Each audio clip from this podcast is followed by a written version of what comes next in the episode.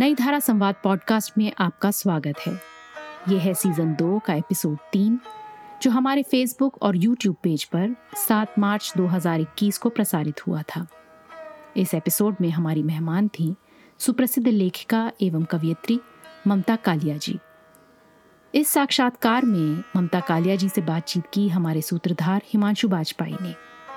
आइए सुनते हैं ये खास बातचीत।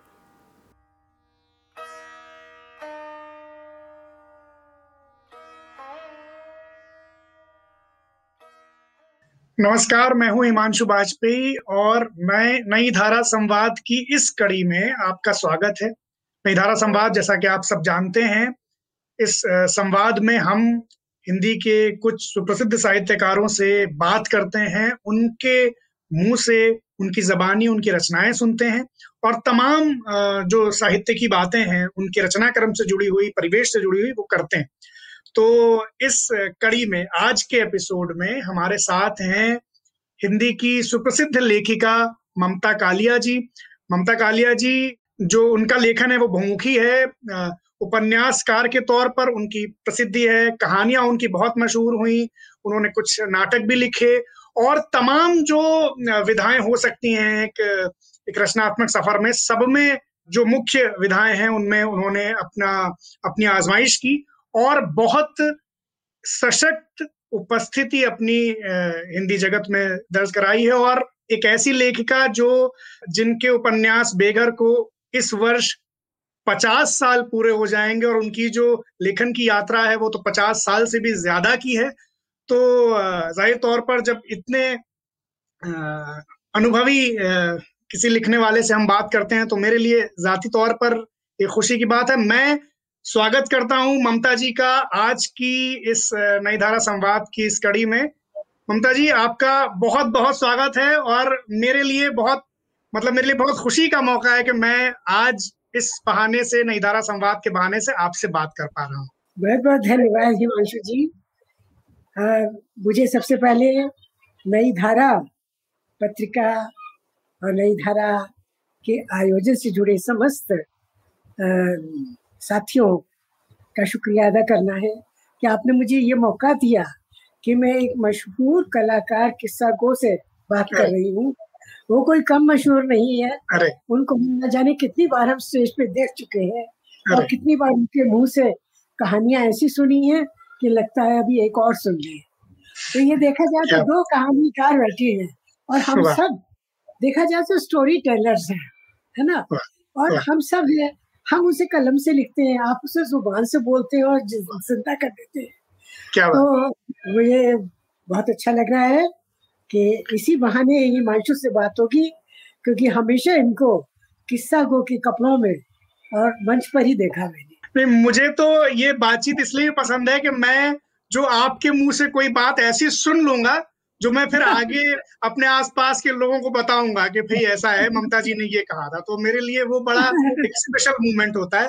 तो मैं ममता जी मैं शुरू करता हूँ बातचीत और एक बहुत बुनियादी सवाल जो मैं आप जैसा व्यक्ति जब होता है साथ में जो कि तमाम विधाओं में अपना दखल रखता है तो मैं शुरुआत यहीं से करना चाहता हूँ कि उपन्यासकार की एक आइडेंटिटी है एक कविताएँ आप लिखती हैं और कहानियाँ तो खैर बहुत ही मशहूर हैं तो इन सारी पहचानों में सबसे सहज आप किस पहचान के साथ हैं और सबसे करीब या सबसे डोमिनेंट कौन सी पहचान है?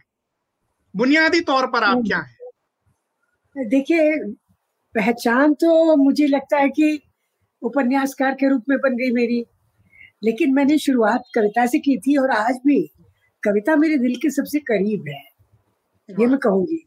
या तो ये कह लीजिए कि कविता लिखने में सबसे कम समय लगता है या आप ये कह लीजिए कि कविता आपकी बात इतनी प्रत्यक्ष रूप से कह देती है।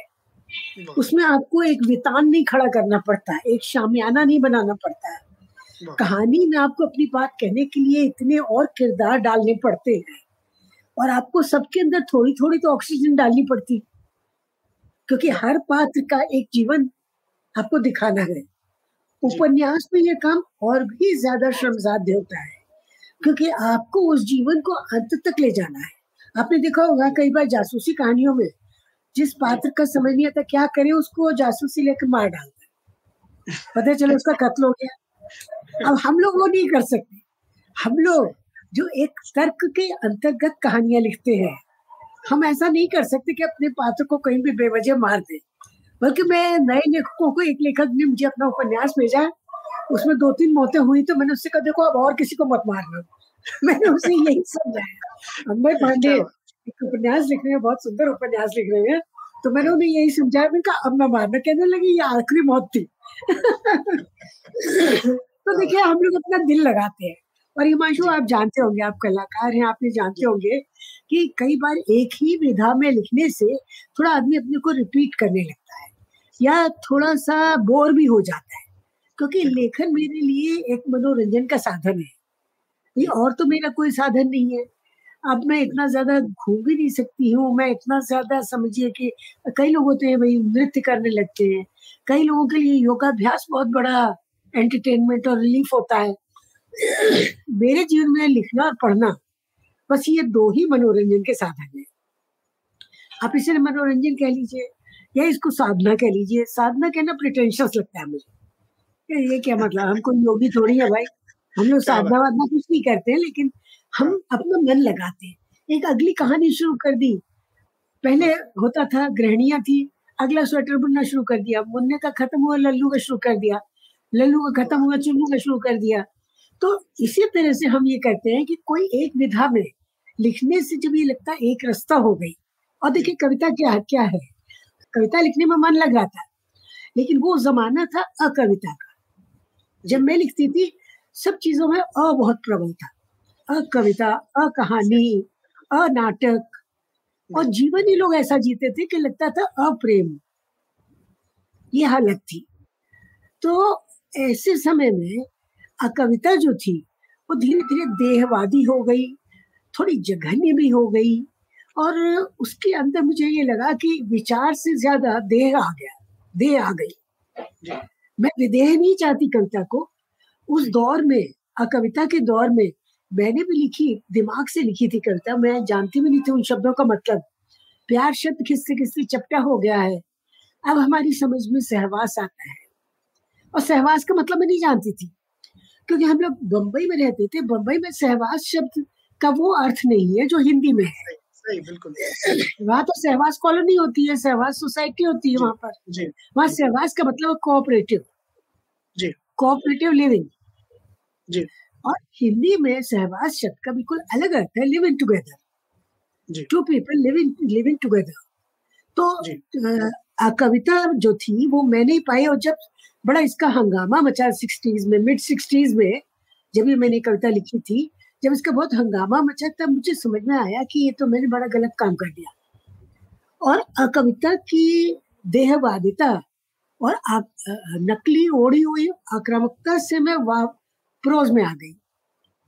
और प्रोज में मैं इसलिए भी आ गई क्योंकि रविंद्र कालिया मिले उन्होंने मुझे कहा अरे कविता का क्या है? मैं तो बस में चढ़ते चढ़ते लिख दू दस कविता है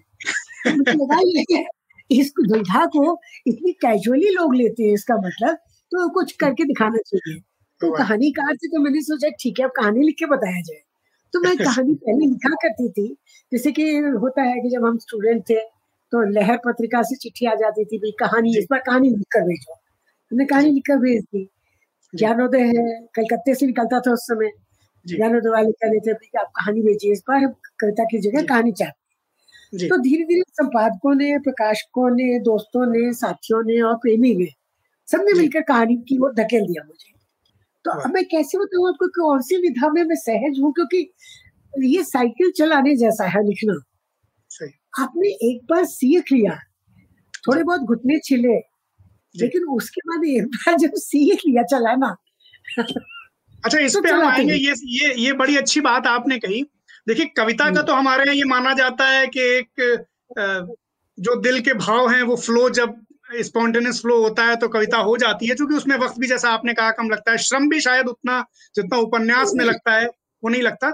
लेकिन कहानी या उपन्यास को तो जैसा आपने कहा कि साइकिल चलाने की तरह सीखना पड़ता है घुटने छिलते हैं तो वो वो क्या ट्रेनिंग आपकी कैसे हुई कहानी में? यानी शुरू से तो आप कहानी को आपने समझा होगा कि कैसे कहानी लिखी जाती है उसके क्या बुनियादी एलिमेंट्स हैं कैसे उसको साथ में रखना है तो कैसे उसका एक सिलसिला बनाकर रखना है? तो ये ये ये ट्रेनिंग की क्या प्रोसेस थी? ये मैं जानना बिल्कुल कोई बिना किसी तैयारी के हम उसमें कूद गए। दो तरीके होते हैं लिखने के। एक तरीका होता है कि आप पहले सैद्धांतिक की पढ़िए और फिर आप काम कीजिए। और दूसरा तरीका ये होता है कि सीधे आपको वर्कशॉप में छोड़ दिया। तो हम वो थे कि हमें सीधे वर्कशॉप में छोड़ दिया गया।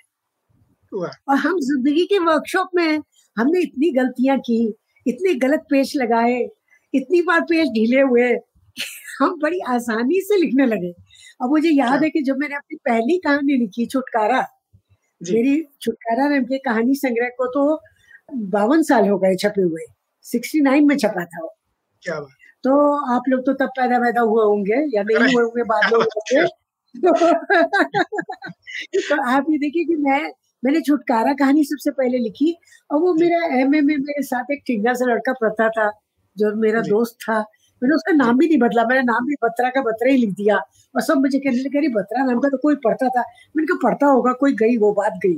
मैंने कहा तो आप ये देखिए कहानी लिखने में मुझे बिल्कुल मेहनत नहीं पड़ी क्योंकि आ, मैं एक ऐसे प्रसंग पे लिख रही थी जिसको मैं भली भांति जानती थी। वहाँ उस समय वेंगर्स कैफ़े भी था यूनिवर्सिटी में। जेल यूनिवर्सिटी में और वहाँ लाइब्रेरी भी थी। और उसी माहौल में हम लोग घूमा करते थे। उसी माहौल में दोस्ती हुई उसी माहौल में दोस्ती टूटे। तो ये सारी घटनाएँ जो हैं और जो किसी भी बाईस साल की लड़की के जीवन में आती हैं ये सारी घटनाएँ तो ये बहुत आसान थी मेरे लिए। और इनको रिकॉल करना था जब मैंने कहानी लिखी। और इसी तरह से मैं आगे बढ़ती चली गई। फिर हम लोग कलकत्ते गए। जब हमारी शादी हो गई तो वहाँ एक लड़का मुझे मिला क्लब में। आप ही की उम्र का आप था छोटा सा और वो कहने लगा कि मैंने ये खरीद ली ये कैंडल खरीद ली और कैंडल खरीदने का मतलब है कि आपको किसी के साथ डांस करना है। क्लब में ये नियम था। तो वो कहने लगा कि मेरे पास कोई पार्टनर नहीं है सब लड़कियाँ ऑक्यूपाइड है। आप प्लीज़ मेरे साथ डांस कीजिए। तो मुझे इतना इसमें मेरा मनोरंजन हुआ इस बात में। मैंने कहा और मैं उससे कह रही हूँ एक बहन जी की तरह उससे कह रही देखो मेरी अभी शादी हुई है दो तीन दिन पहले। मैं डांस भी नहीं जानती हूँ। और तुम तो मेरे साथ क्यों डांस करना चाहते हो? कहते और कोई पार्टनर नहीं है यहाँ पर। तो मेरे साथ हमेशा ये हुआ है, जीवन में इतनी दिलचस्प और इतनी तकलीफ़ दे सिचुएशंस मेरे साथ होती रहती है। अच्छा फिर मैं जब थोड़ा आगे बढ़कर देखती हूँ, औरों के देखती हूँ तो मैं देखती हूँ कि औरों के साथ भी ऐसी बेडअप बहुत समस्याएँ होती है। और रवि के साथ तो जीवन में इतने मॉडल्स होते थे कि मैं आपको क्या बताऊँ? अभी बहुत से मॉडल्स मैंने अभी लिखे ही नहीं है। मतलब अभी मेरे पास इतना मसाला है लिखने के लिए आपको बताऊँ कि कई उपन्यास या कई कहानियाँ उसमें हो सकती है। अच्छा। और ये दिल्ली और बम्बई दोनों ने और ये कई शहरों ने मिलकर हमको रगड़ दी। हमारी भाषा को भी रगड़ दी हमारे अनुभवों को भी रगड़ दी। जी जी जी। अगर वो सब बताओ तो वो तो आप सोचिए कि एक और किस्सा हो जाए। हालाँकि ये ये सवाल जो मैं आप पूछने वाला हूँ ये मैंने बात के लिए रखा था रवि कथा पर जब हम आते लेकिन चूँकि ये प्रसंग आ गया है इसलिए आमतौर पर ये बहुत सारे लोग ऐसा मानते हैं कि जब आप बहुत किसी करीबी व्यक्ति के बारे में लिखते हैं या एक आत्मीय व्यक्ति ऐसा व्यक्ति जो आपके बिल्कुल जिसे उर्दू में कहते हैं हम नफस वैसा है तो वो बड़ा मुश्किल काम भी होता है क्योंकि आपको बहुत सारी मेमोरीज को रिविजिट करना होता है और उसमें बहुत एक चैलेंजिंग भी हो जाता है। तो जब आप ये रवि कथा जब लिख रही थी तो इसमें क्या चैलेंजेस थे? मतलब किस तरह आप इस इन अनुभवों को दोबारा से जीना? मैंने केवल एक चीज़ का ध्यान रखा है। जी। मैं कोई बहुत आँसू छाप कहानी नहीं लिखना चाहती थी क्योंकि रवि बहुत मस्तमौला इंसान थे। जी, जी। उनका जीवन ऐसा था वो कुर्सी समेत हँसते थे। कोई आ जाए तो बच्चे कहा करते थे हमारे? कि मेहमान से ज़्यादा तो मेजबान खुश हो जाता है। हमारे घर का वो माहौल था। क्या बात और हँसते हँसते कई बार तो बूढ़ा टूट जाता। था ये तो जोश आदमी थे। वो उनकी किताब मैंने पढ़ी गालिब छुट्टी शराब और बहुत मतलब इतना आनंद आया उसमें। बस आप सोच सकते हैं। उन्होंने अपने बारे में कुछ नहीं छुपाया और उन्होंने अपनी मट्टी पलीत भी ली थी उसमें। आपने देखा होगा गालिब छुट्टी शराब। तो बिल्कुल बिल्कुल। हाँ मेरे पास ये था कि सबसे बड़ा जो मेरे पास प्लस पॉइंट था अक्सर ही होता है। स्त्रियाँ जब लिखती हैं और मान लीजिए अपने जीवन साथी के बारे में लिखती हैं तो वो सोचती है कहीं बुरा ना मान जाए। है तो ऐसा एक मन में भय रहता है कि बुरा ना माने तो अच्छी अच्छी बातें लिखे मीठी मीठी बातें लिखे। मुझे खट्टी बातों से कोई परहेज नहीं क्योंकि वो मेरे बारे में भी काफ़ी खट्टे लिख चुके हैं। और हम लोग दोनों के जीवन में इतना खटमिट शामिल था और उसमें तीखापन भी कोई कम नहीं था। अरे सारे शटरस था शटरस जीवन था हमारा एकदम से। तो हमें कोई दिक्कत नहीं हुई उसमें मुझे बिल्कुल दिक्कत नहीं मैं केवल ये चाहती थी कि एक तो ये करुण कथा न रहे एक चीज़। और दूसरी मैं ये चाहती थी कि मैं रवि को कहीं पर भी बहुत आदर्श की तरह प्रस्तुत ना करूँ। ऐसा नहीं कि मैं कहूँ लोगों से कि आपको रवीन कालिया जैसा जीवन जीना चाहिए। मैं कहूँगी खबरदार जो रवीन कालिया जैसा जीवन जिया। क्योंकि हाँ। ये ये जीवन बहुत एक्सपेरिमेंटल था। रवि का और वो कदम कदम पे था और वो अपनी बीमारी के साथ भी जब सन ग्यारह में उनको कैंसर डिटेक्ट हुआ तो एक बार जब वो समझ गए उनकी एक बार सर्जरी हो गई उसके बाद एक बार अपोलो हॉस्पिटल से वो आ गए। अब उन्होंने कहा अब मैं अपना इलाज खुद करूँगा। अब जब मैं कह रही हूँ उनसे कि आप एन टेस्ट करा लीजिए एस करा लीजिए उनके जो भी टेस्ट थे मैं वो कह रहे नहीं वो अपना होम्योपैथी का उन्होंने होम्योपैथी का इतना भंडार हमारे घर का एक कमरा होम्योपैथी की दवाओं से भरा हुआ है। क्योंकि वो क्या करते थे हर एलोपैथी दवा का होम्योपैथी ऑल्टरनेटिव विकल्प ढूंढ लेते थे। तो वो अपना एक्सपेरिमेंट करते वो अपना ही इलाज नहीं करते थे इस कॉलोनी में सारे लोगों का उनके मरीज़ थे। इलाहाबाद में भी इसी तरह करते थे कि जितने वो सब्ज़ी वाले होते थे सारे उनके मरीज़ होते थे। जितने पुताई करने वाले घड़ी बनाने वाले कलई करने वाले सब उनके मरीज़ होते थे क्योंकि वो पकड़ पकड़ के लोगों को उनकी बीमारी पूछ कर किया करते थे काम। तो वो अपना ज़्यादा समय नौकरी चाकरी में नहीं बिताते थे नौकरी तो ठोकर पे रखते थे। सोचते थे कोई कुछ कहे तो सही मुझसे मैं नौकरी छोड़ू। मैं ख्याल है जीवन में जितनी नौकरियाँ कालिया ने छोड़ी होती किसी ने नहीं छोड़ी होगी। और इस तरह से जीवन जीना बड़ा कठिन काम है। वो तो ठीक है मैं नौकरी करती थी छोटी मोटी तो उससे घर चल गया। लेकिन वो अपने आप कभी कोशिश नहीं करते थे इन चीज़ों की। और मैंने ये कोशिश की कि रवि को मैं आदर्श न बनाऊँ। और जो दोनों के बेवकूफियाँ हैं, मेरी भी उसमें बहुत बेवकूफियाँ हैं रवि कथा में, क्योंकि देखा जाए तो मैं एक बहुत खराब पत्नी थी कि मैंने उनको संभाला नहीं। अक्सर लोग अपने घर को सुधार घर बना देते हैं। पत्नियाँ अपने पति को इतना आज्ञाकारी बना लेती हैं, वो नौ बजे खाना खा लेता है, दस बजे तक टीवी देखता, सो जाता है। और मैं कभी नहीं सिखा पाई रवि को ये। और अगर कभी मैंने कोशिश की कभी मैंने रवि से रिक्वेस्ट की कि देखो मुझे सुबह उठना पड़ता है बच्चों को टिफ़िन देना पड़ता है खुद कॉलेज जाना पड़ता है तो रवि कहते तुम किसी लल्लू प्रसाद से शादी कर लेती। तो वो तुम्हारे कहने के अनुसार नौ बजे खाना खा लेता और सो जाता। कहने लगे कि मैं तो मैं तो ये नहीं कर सकता। वो अपना खाना ग्यारह बारह बजे खाते थे। तो उनके जो आदतें थी वो इतनी बेढब बॉडम विचित्र इतनी थी अलबेली कि उनके साथ रहना तो अभी कई वॉल्यूम्स लिखे जा सकते हैं मतलब इस किताब की भी तो, नहीं हमें तो इंतज़ार रहेगा कि आप बिल्कुल लिखें। और यहाँ पर क्योंकि ये सही मौका है। शेष कथा इतनी ज़्यादा अभी रह गई है उनके बारे में क्योंकि वो तो मैं समझती हूँ कि बस जब वो वेंटिलेटर पर गए हैं तब उनका एक्सपेरिमेंट बंद हुआ है अस्पताल में। उसके पहले तक उन्होंने अपने जीवन को हाईली एक्सपेरिमेंटल लेवल पर जिया। और मैं एक ऐसे अलबेले आदमी के साथ रहती तो मुझे आदत पड़ गई। मैं जब अपने भी घर जाया करती थी या अपने दोस्तों के बीच में बैठती थी तो मैं सोचती थी इतने डल आदमियों के साथ ही और लड़कियाँ कैसे अपना जीवन बिता रही है? तो हमारे घर में तो मौलिकता हमारे घर में मौलिकता टूट टूट के भरी हुई थी। मैम इसको हम चाहेंगे कि रवि कथा से आप एक अंश पढ़ दें और उसके बाद फिर इस पे अभी और बात करेंगे लेकिन ये यहाँ पर आप कोई आपका जो प्रिय अंश हो या जो आप पढ़ना चाहें रवि कथा से? प्रिय और प्रिय तो देखिए कि क्या करना मुश्किल है।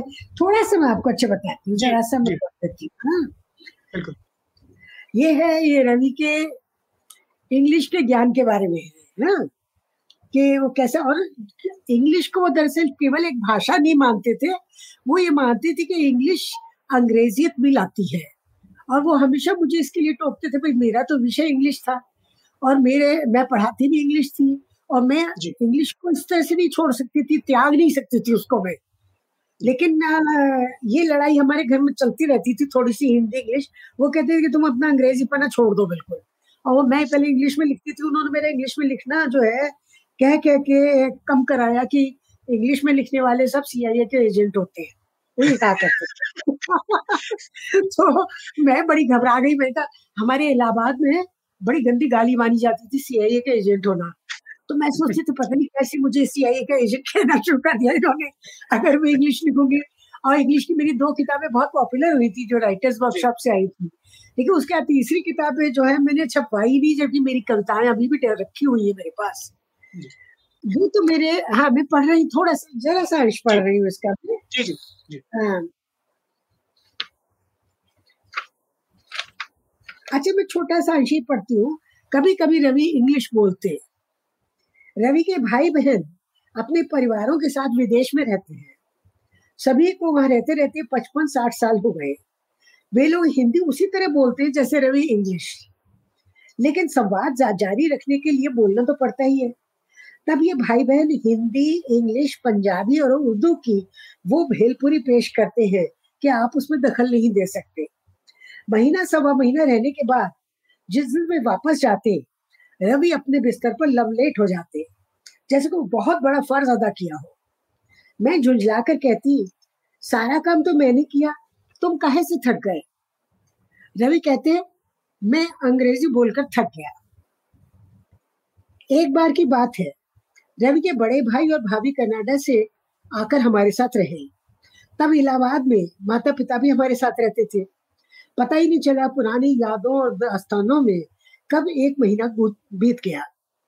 पूरा परिवार, भाई भाभी को विदा देने दिल्ली आया। हम लोग होटल रंजीत में ठहरे। भाई साहब की उड़ान तड़के तीन बजे की थी। सबने तय किया कि किसी बढ़िया जगह चलकर रात का भोजन किया जाए। रवि ने कहा, रात को हयात रिजेंसी में खाना खाएँगे। वहाँ से एयरपोर्ट भी पास पड़ेगा। रवि के परिवार में कोई भी मांस मदिरे का शौकीन नहीं था। बातें जिन्हें पंजाबी में गल्ला माता कहते हैं, उसी का नशा था सबको। रवि बीच में उठकर खिसक लिए और चुपचाप दो तीन पैक पीकर आ गए।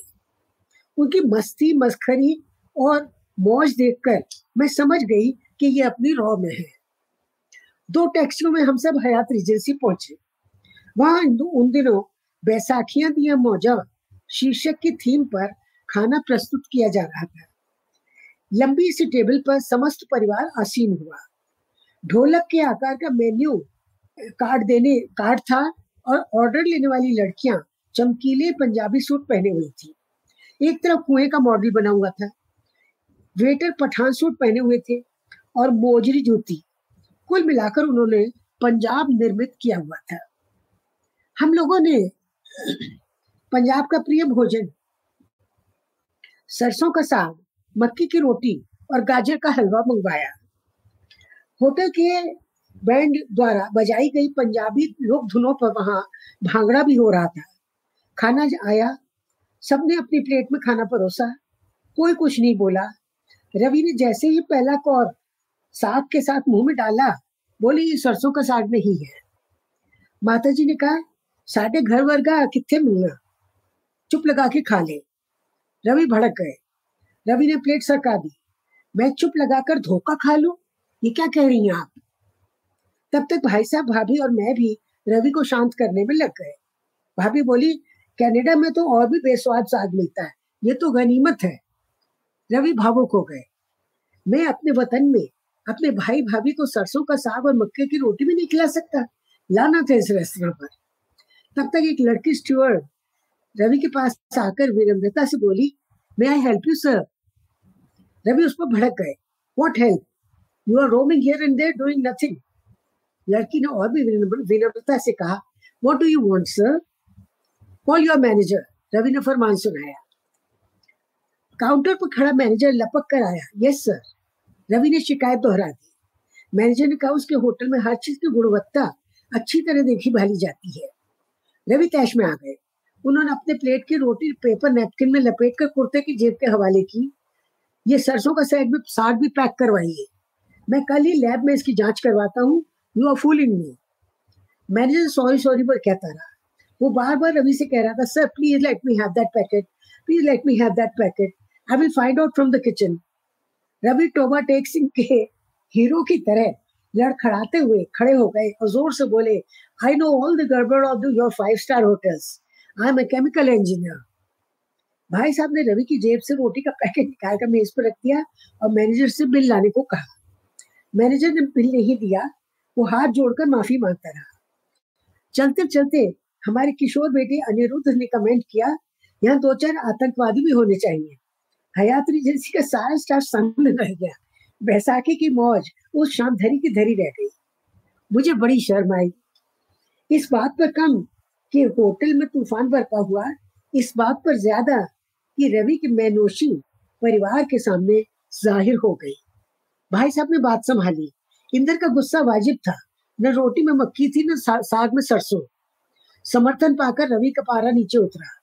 बोले, चलो करौलबाग चलकर खाना खाते हैं। पापा जी ने सबको डपट दिया। एक और तमाशा खड़ा करना है? क्या बात वाह।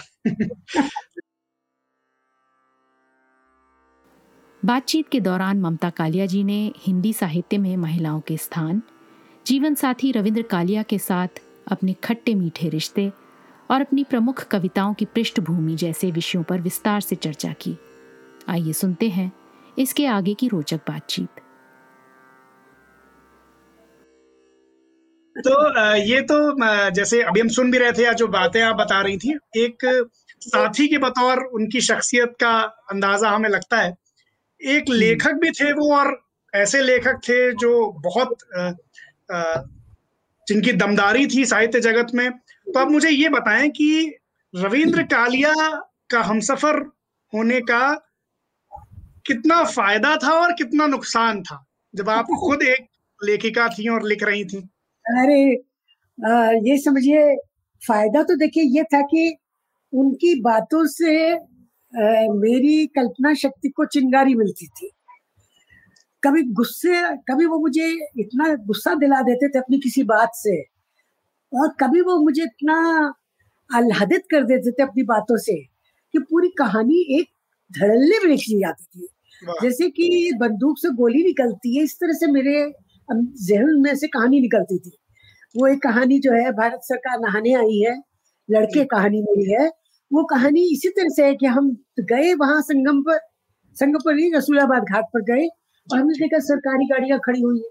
और सारी सरकारी गाड़ियाँ जो है उनके ड्राइवर जो है वहाँ बोर होके ऐसे खड़े हुए और रवि ने तभी एक मिनट में हम दोनों के मुँह से एक साथ निकला भारत सरकार नहाने आई है। तो सब अफसर अपनी अपनी गाड़ी का दुरुपयोग करते हैं। तो जब मैं घर आई हूँ लौट के हमारा घर पास ही था गंगा के इलाहाबाद में। जब लौट के आई तो रवि आके आराम से लेट गए। तो मैंने रवि से कहा मैंने कहा रवि ये बताओ ये भारत सरकार नहाने आई है। तुम इस जुमले के ऊपर कहानी लिखोगे? रवि ने कहा मुझे सोने तो बोर ना करो मैं बिल्कुल कहानी नहीं लिखने वाला हम लोग आपस में तय कर लेते थे तो संघर्ष का बिंदु कभी नहीं होता था। कि जैसे कभी ये नहीं हुआ आज तक कि रवि ने कहा कि तुमने मेरी थीम चुरा ली या मैंने कहा कि रवि ने मेरी थीम चुर, मेरी थीम चुराई। नहीं कभी नहीं हुआ ये हमारा झगड़ा। जबकि हम दोनों लेखक थे वो इसलिए क्योंकि हमारे मेरे ख्याल है कि स्पार्किंग पॉइंट अलग अलग थे। हमारा इंजन जो था ना वो अलग तरीके से स्पार्क करता था। यही एकमात्र कहानी है जिसमें कि वो बात हम दोनों के मुँह से निकली। और मैंने वो कहानी लिखी जो कि वो कहानी बहुत पढ़ी गई और बहुत जगह वो मतलब पढ़ाई गई वो कहानी लड़के उसका शीर्षक है। तो जो। कह रहे हो कि उनकी खूबी थी खूबी तो उनकी बहुत थी क्योंकि वो कभी कभी ऐसी बात कर देते जैसे एक बार आप देखिए मैं बता रही हूँ आपको कि एक प्रकाशक थे वो लोग भारतीय प्रकाशन के मालिक थे दिनेश ग्रोवर इलाहाबाद में। उन्होंने एक दिन बड़ी प्राउडली बताया जब हम लोग वहाँ गए हम रोज ही जाते थे शाम को और कॉफ़ी हाउस की जगह उनकी दुकान पे बैठते थे लोग भारती में। तो उन्होंने एक दिन कहा कि मेरा वर्कर एक बीमार था और मैंने उसको ब्लड दिया मेरा ब्लड मैच कर गया तो मैंने मैं अभी ब्लड डोनेट करके आया हूँ उसको अस्पताल में। तो रवि ने कहा कि दिनेश जी आप बहुत अच्छे हैं आप पहले वर्कर का ब्लड खून पीते हैं और उसके बाद उसे वापस भी कर देते हैं। और ये नहीं है क्या गजब की बात है। और और वो दिनेश जी हफ़्ता बकड़ उनकी तरफ़ देख रहे हैं कि ये क्या कह रहा है। और वो डरते नहीं थे रही किसी से कभी संकोच नहीं करती थे जरा भी। एक बार जब वो राजीव गांधी के उसमें काम कर रहे थे चुनाव में राजीव गांधी जीत गए उन्हें जीतना ही था। क्योंकि इंदिरा गांधी की हत्या हो गई थी। तो राजीव गांधी जीते तो उनके एक खासम खास मित्र थे जो बाद में शायद रक्षा मंत्री भी बने थे अरुण सिंह। अरुण सिंह नाम था शायद हाँ। तो उन्होंने अमेठी में बड़ी सी उन्होंने एक सभा की। उसमें बड़े अनौपचारिक थे वो रवि के साथ संबंध उनके दोस्ती के संबंध थे। तो उन्होंने कहा कि कालिया हम आपके लिए क्या कर सकते हैं? अब रवि के को ये गवारा नहीं कि कोई ये पूछे कि हम आपके लिए क्या कर सकते हैं? तो रवि ने कहा फ़िलहाल तो आप ये बताइए मैं आपके लिए क्या कर सकता हूँ? हम्म। इन बातों का रवि को खमियाजा भी भुगतना पड़ता था।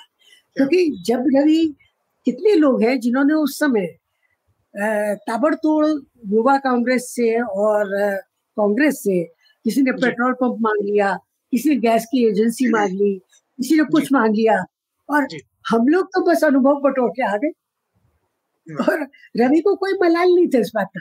जब मैं कहती थी कि तुमने अपने आठ साल जो है राजनीति में जाया कर दिए अपना बिज़नेस भी चौपट कर लिया उन्होंने जो प्रिंटिंग प्रेस चलाते थे। क्योंकि तो मैं तो नहीं संभाल सकती थी कि नौकरी और प्रिंटिंग प्रेस दोनों संभालू। मेरे लिए संभव नहीं था। बच्चे छोटे थे। लेकिन रवि के लिए कोई बात नहीं अनुभव काम आएगा। अब उन्होंने उपन्यास शुरू किया था कांग्रेस कल्चर के ऊपर लिखना। उसके अच्छा। पचास चालीस पचास पन्ने लिखे भी है उनके डायरी में पढ़े हैं। अच्छा। लेकिन वो उसे पूरा नहीं कर पाए। और उनके रहने से मुझे हमियाजा मेरा ये था कि भाई उनकी जो फ्रेंकनेस थी उसको मैं धीरे धीरे माइंड करती जाती थी। जब कहीं पर जाकर वो कोई तमाशा खड़ा कर देते थे या किसी से ऐसी बात बोल देते थे जो मैं लिपापोती करती रहती थी हमेशा। वो कई बार ऐसे काम करते थे कि दू, दूसरा हिस्सा सवाल का वही था कि उनका उनके साथ होने का लिटरेरी तौर पर भी कितना वो चुनौतीपूर्ण हो रहा होगा क्योंकि दोनों अरे बहुत चुनौतीपूर्ण था। आप समझिए कि कपड़े खरीदने अगर तो कपड़े नहीं खरीदेंगे वो रिकॉर्ड खरीद के ले आते थे एलपी रिकॉर्ड ले आते थे। है उस जमाने में के हिसाब से और हमारी आमदनी के हिसाब से वो भी बहुत महँगे पड़ते थे। अब सेट आ गया पूरा का पूरा मान लीजिए। गालिब का पूरा सेट आ गया मिर्ज़ा गालिब का। तो उनको तो खरीदना ही खरीदना है। एक बार बेगम अख्तर का तो खरीदने के समय एक्चुअली ये बात हुई है जो मैंने कहीं लिखी भी है इसमें कि बेगम अख्तर के पाँच एल का सेट आया था। जी। मेरे ख्याल है वो दो सौ रुपए का था। तो रवि के सब कुर्ते फटे हुए थे। तो मैंने कहा रवि ऐसा करते एक कुर्ता खरीद लेते एक एलपी खरीद लेते ऐसे करके तो धीरे धीरे एलपी सब आ जाएँगे घर में और कुर्ता खरीद लो तुम कुर्ते सब फटते हैं। तो रवि कहते हैं मुझे कि मैं नंगे बैठ के बेगम अख्तर सुन लूँगा। उनका उनका हिसाब बिल्कुल अलग था। वो जीवन को जीते थे जिस तरह से अरे वो खाना बनाने किसी दिन अगर चले जाते थे किचन में बीच में उन्हें उनके शौक बदलते रहते थे। अब किचन का उन्हें कुकिंग का शौक लगा। अच्छा वो इसलिए भी होता है क्योंकि मैं कामकाजी थी तो मैं तो सुबह सारे काम काज छोड़ के बीच में और एक सेविका थी हमारे यहाँ लेकिन वो सेविका तो एक रूटीन किस्म का काम करती थी। लेकिन रवि को अब कभी सामिश भोजन खाना है वो तो छुट्टी भी नहीं थी नॉन वेज तो रवि बाज़ार से लाएँगे बनाएँगे क्योंकि बच्चे बहुत पसंद करते थे। अच्छा मुझे भी नहीं आता बनाना सामिश वगैरह में मेरा इंटरेस्ट भी नहीं है उसे खाने में। तो रवि जो है एक एक चीज़ ध्यान से रखते थे जहाँ इंग्लिश कमज़ोर थी तो किताब अगर इंग्लिश में है कुक बुक तो वो एक एक चीज़ को पढ़ते थे फिर डिक्शनरी लेते थे हाथ में। डिक्शनरी से उसका मतलब देखते थे हिंदी में क्या है मतलब? फिर भाई को दौड़ाते थे बाज़ार के जाओ ये सामान लेकर आओ ये मसाला लेकर आओ। तो आप सोचिए कि रवि ऐसे जीवन को जीते थे ना जैसे कि it's a big holiday Roman अच्छा, एक जगह आपने लिखा है अपनी कहानी की रचना प्रक्रिया के बारे में कि मैंने तो मैं तो बहुत व्यवस्थित माहौल में कहानी लिख ही नहीं पाती हूँ। मेरे लिए तो जब तक हाँ, बेतरतीब नहीं है थोड़ा मुझसे कहानी नहीं आती तो अब अब उसकी वजह शायद इसी जो कालिया जी जिस तरह नवी ने मुझे केओस की ऐसी आदत डाल दी। आज भी मेरा आधा बिस्तर जो है किताबों से भरा रहता है कॉपी किताब कागज़ सब उड़ते रहते हैं यहाँ से वहाँ क्योंकि मैं बहुत व्यवस्था में नहीं जी सकती मैं और रवि भी नहीं जी सकती। और मैं और लोगों के ड्राइंग रूम देखती हूँ स्टडी रूम देखती हूँ अरे क्या तैयारी होती है उनकी और कितनी व्यवस्थित जीवन से जीते हैं। पर मुझे लगता है कि मुझे अगर कोई ऐसे में रख देगा तो मुझे लगेगा मैं कोल्ड स्टोरेज में पड़ी हूँ। लेकिन ये बड़ा इंस्पिरेशनल है कि जो लोग जैसे हमारे जैसे जो लोग जिनको लगता है माहौल नहीं बन रहा लिखने का माहौल नहीं बन रहा तो उनके लिए बड़ा इंस्पिरेशनल है कि अगर आप में लिखने का हुनर है तो आप आ, किसी भी माहौल में मैं तो किचन में भी मैं तो किचन में भी लिख लेती हूँ। जब मेरे को मन आ जाए घर और मुझे किसी बात पे कभी आ, कोई बात मुझे क्लिक कर जाए या गुस्सा आ जाए किसी बात पे तो मुझे तो लगता है मैं पूरा उपन्यास लेती हूँ उसी समय। मन में तो यही रहता है। और रात को बिजली बंद करने के बाद तो इतने आइडियाज़ आते हैं कि क्या बताए। क्या बात। तो अच्छा में ममता जी मुझे कलम जी में जी। रोशनी लेकिन मुझे मुझे ये बताएँ कि बेघर के इस साल पचास साल हो गए। पचास साल मतलब इतना बड़ा वक्त है वो कि उस उस उपन्यास पर मुझे अलग से बात करनी थी लेकिन मुझे ये बताएँ कि जब आप शुरू कर रही होंगी उपन्यासों को लिखना या कहानियाँ लिखना और फिर एक वक्त आता है जब आपको ये यकीन अपने अंदर हो जाता है कि हाँ अब ये काम सध गया है और अब ये काम आगे करना है तो क्या तब ये सोचा था कि हाँ पचास साल तक ये जीवित सफ़र जाएगा और बिल्कुल नहीं। और देखिए बेघर लिखने के पीछे बिल्कुल प्लानिंग नहीं थी मेरी जरा भी।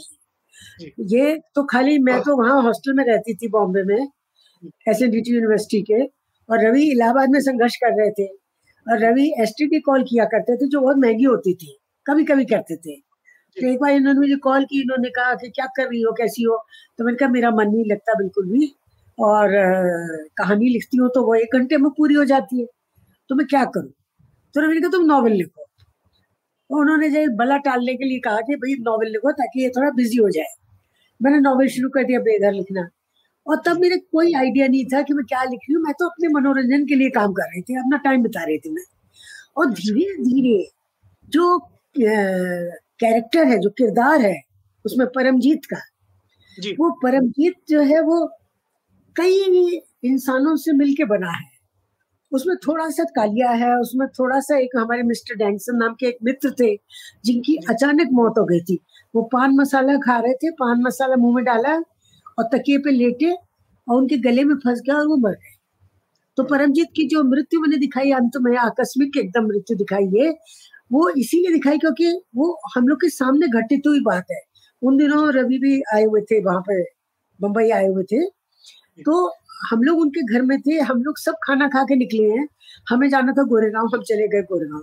और पीछे से चले थोड़ी देर बाद ये समझिए कि खबर आई कि मिस्टर डैंसन तो मर गए और तो खत्म हो गए उनका क्या हुआ? पता चला गले में उनके और अटक गया। विंड पाइप में अटक गया था पान मसाला। तो मैं तो बहुत डर गई। और वो मेरे दिमाग में वो तो कई कैरेक्टर्स मिल गए। और उसमें जो प्रेमी रूप है नेचुरली वो रवि का है क्योंकि जीवन में एक ही प्रेमी मिला मुझे और वो रविन कालिया थे तो जितने भी प्रेम के प्रसंग उसमें आते हैं, वो आते हैं। लेकिन जो माइंड सेट है, पुरुष का जो माइंड सेट दिखाया बेघर कि शायद जीवित रहने के भी पचास साल इसीलिए है, क्योंकि इन पचास सालों में भी पुरुषों का या युवकों का माइंड सेट नहीं बदला है। चिता के बारे में आज भी उनका वही संदर्भ है और आज भी उनका वही एक हर्ड कहते रोड़ा है। उनके जीवन का। वो ये महसूस करते हैं कि लड़की जब भी उन्हें मिले जिससे उनकी शादी हो वो लड़की असूर्यम पश्या हो। मतलब वो चाहते हैं एमए हो पीएचडी हो नौकरी करती हो स्मार्ट हो उनके साथ कहीं जाए तो कंधे से कंधा मिलाकर काम करे ज़िम्मेदारी पूरी उठाती हो लेकिन साथ ही साथ वो उसने जीवन में कभी किसी पुरुष को देखा भी ना हो छुआ भी ना हो। ये जो यौन शुचिता का एक जो हर्डल है। और जो स्त्री के जीवन का भी बहुत बड़ा हर्डल है कि हर समय अपने को जताना बताना और पवित्रता को लेकर इतना कठोर मानदंड ये जो बना हुआ है। और आखिर अंततः ये एक मिथक साबित होता है क्योंकि जो लड़की आपको टेक्निकली बहुत शुचि मिलेगी जी। जो पवित्र मिलेगी वो हो सकता है कि जीवन में, आपकी यात्रा में, आपके सफ़र में वो बिल्कुल हम सफ़र ना बन पाए। अब रमा से जब शादी उसकी होती है, रमा एकदम ठस दिमाग औरत है। वो कुछ भी नहीं समझती। जब केकी और परमजीत बात करे, वो बीच में जाके बैठ जाती है। वो इतनी फूहड़ है। वो शक करती है कि ये इसके पेइंग गेस्ट रहता था तो ज़रूर ये इसका, इसके साथ कोई इन्वॉल्वमेंट होगा। वो जब वेटर को टिप करता है, उसका पति तो वो टिप में से पैसे उठा लेती है कि ये ज़्यादा टिप कर रहा है। तो आप देखिए कि कितनी ऐसी बातें हैं जिनमें एक पत्नी आपको फेल करती है अगर आपने खाली टेक्नोलॉजी देखी है। मैम ये इसका बेघर अगर आपके पास हो तो उसका एक अंश आप पढ़ देंगी तो वो बहुत एक संदर्भ बन जाएगा। जी बिल्कुल। हाँ, मैं इसका छोटा सा अंश पढ़ूँगी क्योंकि बिल्कुल बिल्कुल। अ, मैं इसका एक और छोटा अंश पढ़ना चाहती थी। यह बिल्कुल वास्तव घटना रही है ये। इसलिए मुझे ये प्रिय है कि संजीवनी और परमजीत दोनों बस में बैठकर जा रहे हैं और परमजीत उसको अपने ऑफ़िस ले जा रहा है, जबकि उस दिन इतवार है। बस दादर आते आते आते तक भर गई थी। इस बात का उन्हें पता तब चला जब अचानक उनकी डबल सीट पर एक तीसरा आदमी आकर जल्दी में बैठ गया और उन्होंने चौंक कर उसकी ओर देखा। आदमी की स्थिति इससे भी अजीब हो गई, क्योंकि दूर से उसे पता ही नहीं चला कि उस सीट पर एक नहीं, दो व्यक्ति बैठे थे। वो सॉरी कहता हुआ उठ खड़ा हुआ, उसने परमजीत को कंधे से दूर धकेला और खिड़की के बाहर देखने लगी। काफ़ी तक भी इस अजीब वाक्य पर चुप बैठे रहे। पर इससे वे दोनों ही एक दूसरे के आगे उघड़ कर आ गए और उन्हें चर्च गेट पर उतर कर गंतव्य ढूँढने में अधिक तकलीफ़ नहीं हुई। परमजीत खुद ब खुद अपने दफ्तर की तरफ़ बढ़ गया और संजीवनी साथ साथ चलती गई बिना कुछ पूछे। पर जैसे ही परमजीत ने लिफ्ट में आकर दरवाज़ा बंद किया, संजीवनी जैसे जाग कर बौखला गई और बोली, हम यहाँ नहीं जाएँगे। परमजीत ने ध्यान नहीं दिया।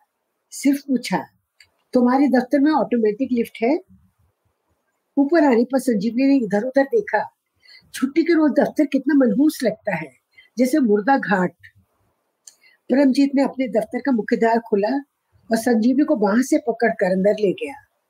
अंदर आते ही उसने मुख्य द्वार बंद कर संजीवनी को कसकर भींच लिया बाहों में। संजीवनी कुछ नहीं कह पाई, वो हल्की सी कराही थी। वे लगभग एक दूसरे पर गिरते हुए उसके कैबिन में आ गए। उसने संजीवनी की जगह जगह चूम डाला। संजीवनी ने जबरन उसका चेहरा थामा और कहा तप रहे हो तुम? वो बोला नहीं था। उसे इस समय शब्द नहीं चाहिए थे। उसने दाएँ हाथ की उंगलियाँ संजीवनी के ब्लाउज के रास्ते में डाली। वो भय के मारे ठिठुर हुई थी। अंदर भी।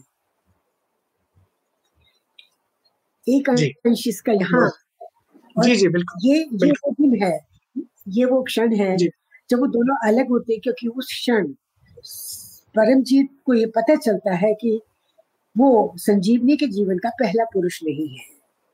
अब इसके बाद ये बता रही हूँ उसने शादी कर ली रमा से और रमा से उसे दो बच्चे भी हो गए। अब मैं ये दिखाना चाहती हूँ परमजीत उस दिन आ, शादी हो गई है उसकी सब कुछ सेटल हो गया है वो। उस दिन वो आ, खड़ा हुआ है स्टेशन पर लोकल के लिए खड़ा हुआ है। जी।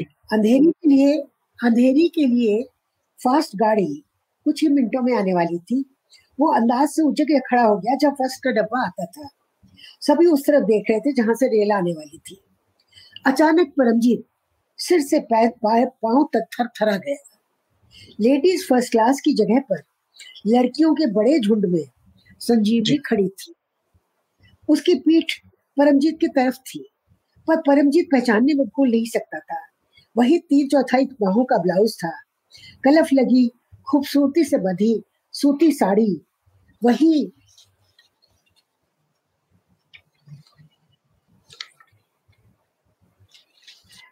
छोटा सा कद था वही बैकोम किए फूले, बिखरे, आकर्षक बाल, पर वो दुबली लग रही थी। परमजीत अनजाने में आगे बढ़ गया। उसे लगा वो अचानक पुकार उठेगा। संजीव। उसे ध्यान ही नहीं आया कि ट्रेन आ गई है। वो सम्मोहन में उधर खिसक गया। अचानक लड़कियों के झुंड तक पहुँचने पर उसने पाया, भीड़ डब्बे के अंदर चली गई है। अकेले उस जगह खड़े होते ही जैसे वो झटके से होश में आ गया। संकोच और संताप से जड़, उसे पता ही नहीं चला कि रेल का प्लेटफॉर्म खाली कर चली गई। वो इस मुठभेड़ और ऐसी निराशा के लिए तैयार नहीं था। वो बुरी तरह हिल गया। ये लड़की अभी भी उसकी सारी नसों को झंझना गई और उसे अकेला खड़ा छोड़ गई। एक बदहवास ख्वाहिश से कांपता। पता नहीं कितनी देर तक वो ऐसी खड़ा रहा। उसे बात न कर सकने का, उसका चेहरा न देख पाने का, उसे उतना ही अफसोस था जितना इसका कि संजीवी ने उसको नहीं देखा। उसे पता नहीं क्यों लगा कि अगर वो देख लेती तो कभी गाड़ी न पकड़ती। क्या बात क्या बात। मैम, मुझे एक चीज़ बताइए कि जो ये स्त्रियों से जुड़े हुए जो प्रश्न हैं या जो स्त्रियों की जो स्थिति हमारे समाज में रही है, उसमें तब्दीली चाहने की इच्छा के साथ जो एक्सप्रेशन होता है, कुछ लेखन होता है, खास तौर पर, जिसे हम स्त्री विमर्श के तौर पर जानते हैं अब तो आ, काफ़ी वक्त हो गया। जैसे बेघर ही है पचास साल तो बेघर को हो गया। उससे पहले से एक रिवायत तो शुरू हो गई थी। हम महादेव वर्मा को देखें उर्दू में अगर इसमत और तमाम जो जो लिखा गया उस तरह का साहित्य लेकिन अब तक 2021 तक साहित्य जगत जो है वो सहज क्यों नहीं हो पाया इन प्रश्नों को लेकर या स्त्री विमर्श संबंधी लेखन को लेकर या जिस तरह से मतलब अभी अभी तक उसको हम एक अलग अलग तरीके के लेखन के तौर पर ही देखते हैं जबकि होना तो ये चाहिए था कि चूँकि अब इतना वक्त हो गया और ये सवाल बहुत मजबूती से उठाए जाते रहे बहुत संवेदना के साथ उठाए जाते रहे तो आ, अब तक तो बिल्कुल ये मेन स्ट्रीम हो जाना चाहिए था। लेकिन ऐसा क्यों हुआ कि अभी भी बहुत एक बड़ा तबका है जो असहज हो जाता है जैसे ही आ, आप फेमिनिज्म की बात करें या स्त्री विमर्श की बात करें तो आप इसे कैसे देखते हैं इस पूरी स्थिति को? हाँ देखिए ये आ, मेरी काफ़ी चिंता का ये विषय है। लेकिन साथ ही साथ देखिए बदलाव आ रहा है।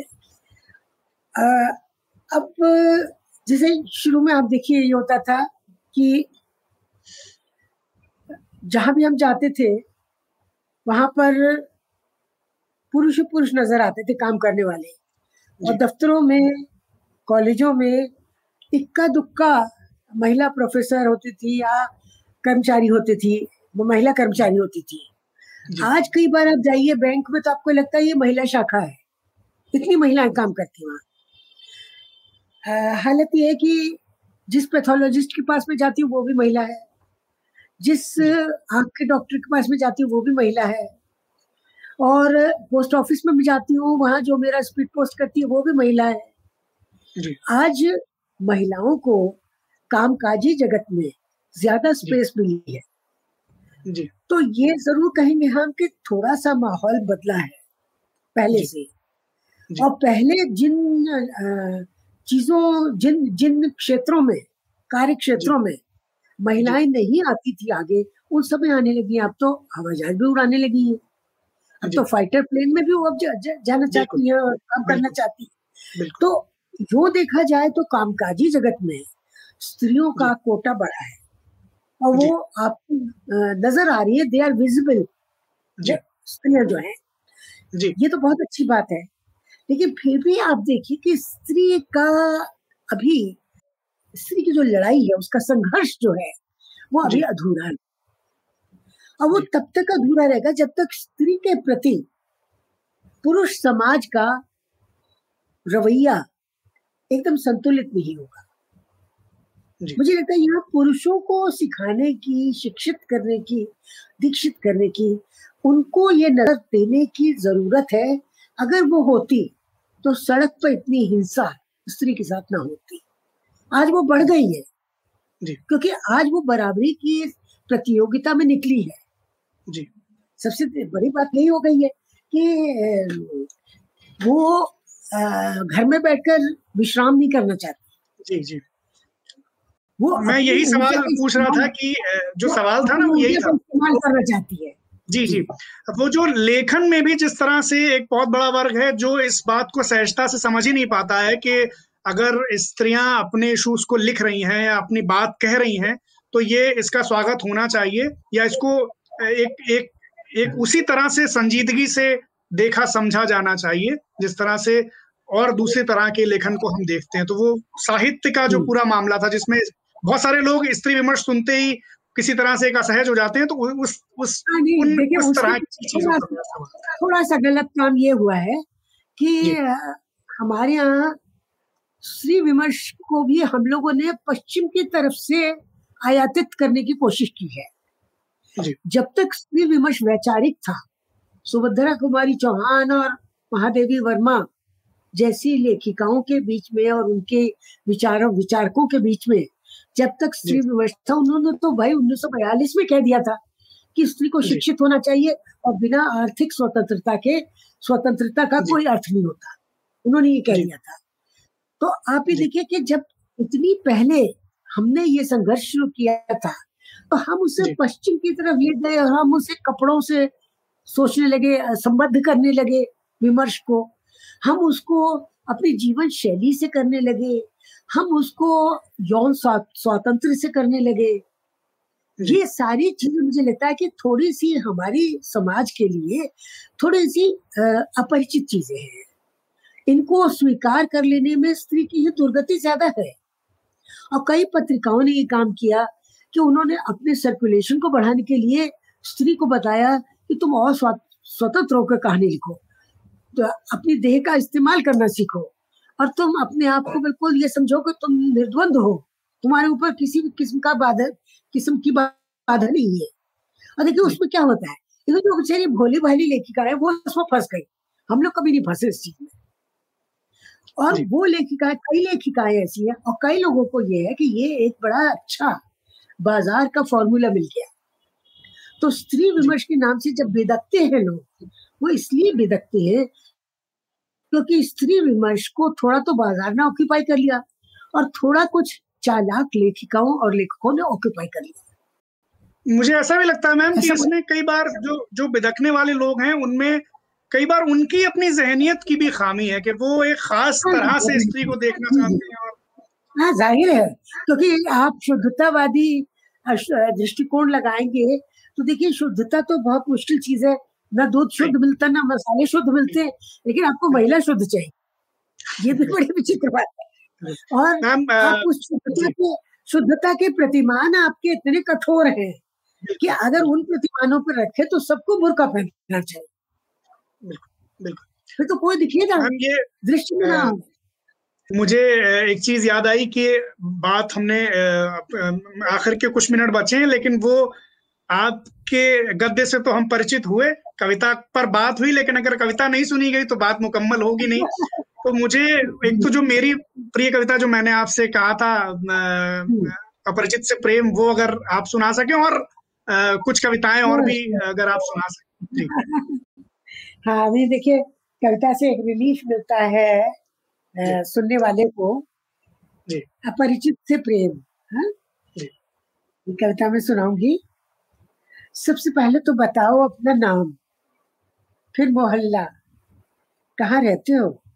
क्या करते हो? रोज सवेरे इकतीस नंबर की बस से कहा जाते हो? और अक्सर चाय को सरदी सी दुकान पर क्यों खड़े रहते हो? तुम्हारे बारे में बहुत कुछ जानने की इच्छा है। तुम्हें शहर की कौन सी सड़कें पसंद है?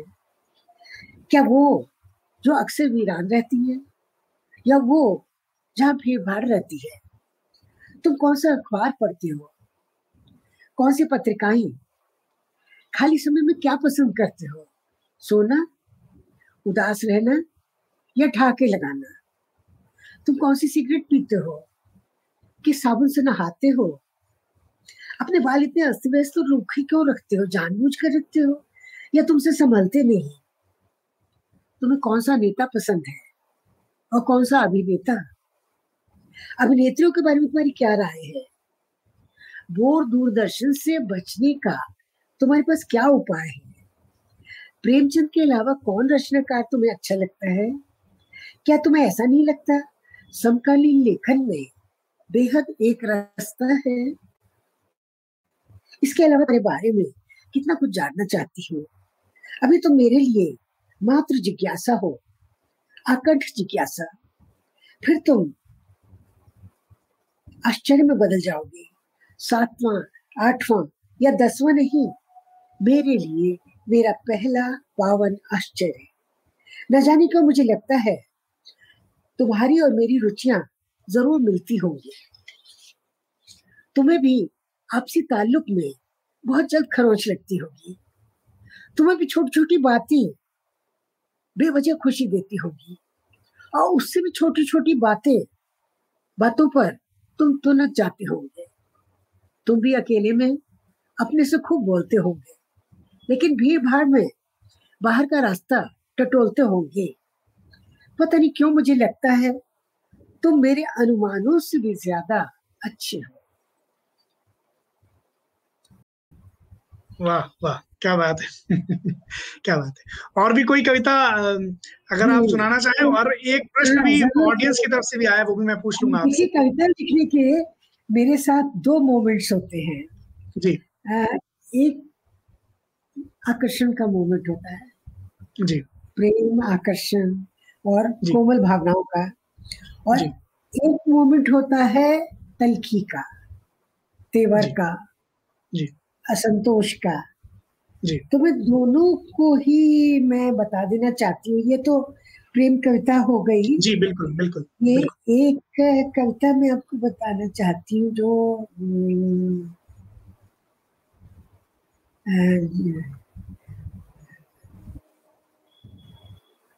कविता के शीर्षक ये गुस्सा। हम्म? जी।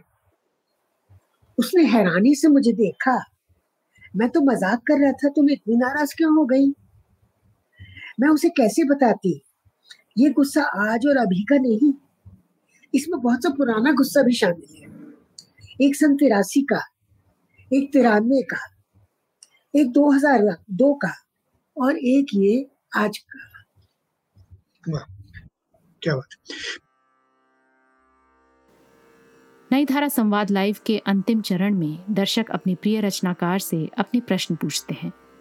अब सुनते हैं दर्शकों द्वारा पूछे गए सवाल और ममता कालिया जी द्वारा दिए गए उनके उत्तर। मैम ये एक सवाल आया है ऑडियंस की तरफ़ से। ये पूर्णिमा शर्मा जी का सवाल है कि आजकल आप क्या लिख रही हैं? ओ आजकल तो मैं बहुत काम कर रही हूँ।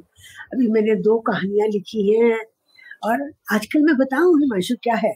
आजकल मेरा दिमाग मैंने कभी नहीं लिखा इसके बारे में। आजकल मेरा दिमाग जा रहा है अपनी माँ की तरफ़ वाले जीवन और समस्याओं की तरफ़ जा रहा है। मेरी माँ एबटाबाद की थी। अब वो अच्छा। पाकिस्तान में जी जी जी वो north north west frontier province में उनका जन्म हुआ था वही वो रही है। और वो तो अच्छा। शादी हो गई तो मथुरा आ गई वो मेरे पापा से उनकी शादी जब हुई। तो थे तो अग्रवाल लेकिन मेरे नाना जो थे वो मिलिट्री कॉन्ट्रैक्टर थे। तो वहाँ रहते थे एबटाबाद में छावनी है एबटाबाद जी जी बिल्कुल। अच्छा तो वो मेरे दिमाग में आजकल बहुत सारी ऐसी बातें आ रही हैं और हो सकता है कि मैं एक उपन्यास लिख हूँ। और उपन्यास में नेचुरली बाद में तो अन्य बातें आएँगी क्योंकि मेरे पापा भी बड़े अलबेले किस्म के व्यक्ति थे। और मैं दो अलबेले लोगों के साथ रही हूँ। मतलब एक पापा एक तरफ़ पापा उसके बाद रवि। तो दोनों ही मुझे अलबेले लोग मिले एकदम। तो पापा भी बड़े विलक्षण थे। और वो चीज़ों को ये था कि वो हमें किताबों से उन्होंने हमें जीवन दिखाया। लोग ये होता है कि जीवन से किताबों की ओर जाते। पापा किताबों से जीवन की ओर जाते थे।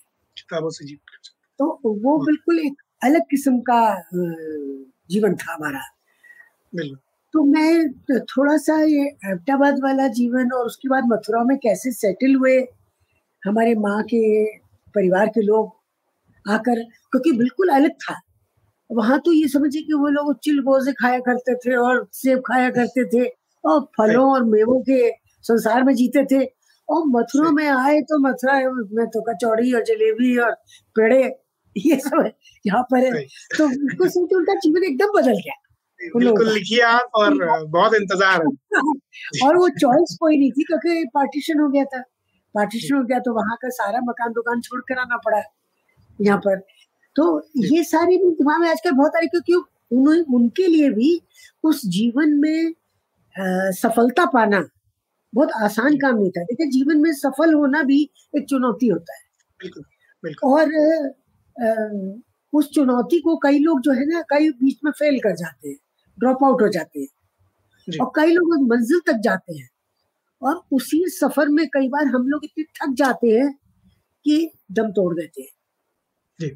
मैम एक समय समय चूँकि एक घंटा तो हो गया आ, लेकिन एक आखिरी प्रश्न चूँकि ऑडियंस की तरफ़ से आया है हालाँकि इसका जवाब लंबा हो सकता है लेकिन मैं चाहूँगा कि संक्षेप में इस सवाल हाँ, का आप जवाब दें। वो ये ये पूछ रहे हैं। जी वो ये पूछ रहे हैं कि आ, किसी कहानी को उपन्यास का रूप अगर हमें देना हो तो हमें किन किन बातों का ध्यान रखना चाहिए? शैलेंद्र कुमार सिंह जी का प्रश्न है कि अगर कहानी को उपन्यास में बदलना हो तो क्या किया जा सकता है?